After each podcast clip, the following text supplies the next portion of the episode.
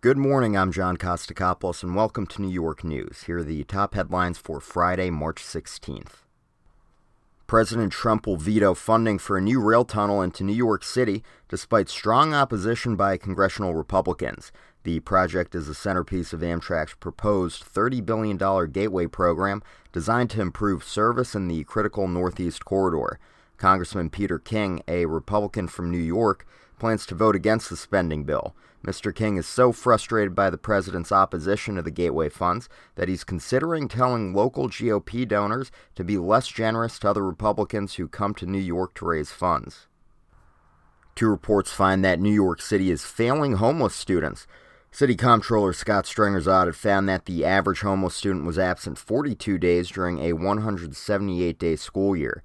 The audit also found that the Education Department failed to call the parents on the first day of an unexcused absence 92% of the time. Nearly 112,000 students were homeless at some point during the 2016 2017 school year.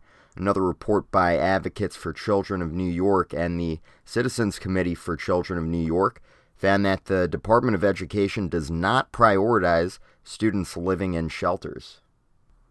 State Comptroller Thomas DiNapoli's office found that the Long Island Railroad 2017 performance was the worst in the last 18 years, as more than 21,000 LIRR trains were late, canceled, or terminated mid run in 2017, a whopping 20% increase over 2016. Millions of commuters can attest the performance of the Long Island Railroad has become unacceptable, said DiNapoli. LIRR President Patrick Nowakowski plans to reveal the details of a performance improvement plan next week.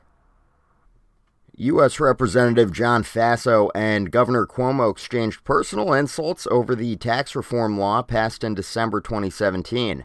The governor accused the Republican delegation that they did not attempt to remove the New York penalty, Representative Faso praised the governor's father, Mario Cuomo, as, quote, a man of principle and honor. You, on the other hand, sir, are no such man.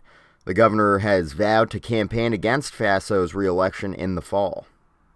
New Yorkers who will not be able to join the March for Our Lives rally against gun violence in Washington, D.C., March 24th, can join a rally on the same day starting at 10 a.m. at West 72nd and Central Park West. Protesters will march south to 6th Avenue and 43rd Street. Groups including Moms Demand Action, Gays Against Guns, Everytown, and Guns Down Life Up plan to attend the protest march.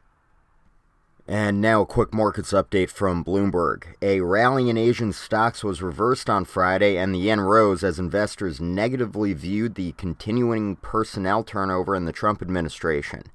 Japan's currency increased after the Washington Post reported President Trump's plans to remove his national security advisor, General McMaster, something the White House later denied. And in sports, the Mets will take on the Orioles and the Yankees will face the Astros in preseason baseball. In basketball, the Nets will visit the 76ers, and in hockey, the Capitals will host the Islanders. Thanks for listening to New York News. Tune in Monday for a new episode. In New York, I'm John Kostakopoulos.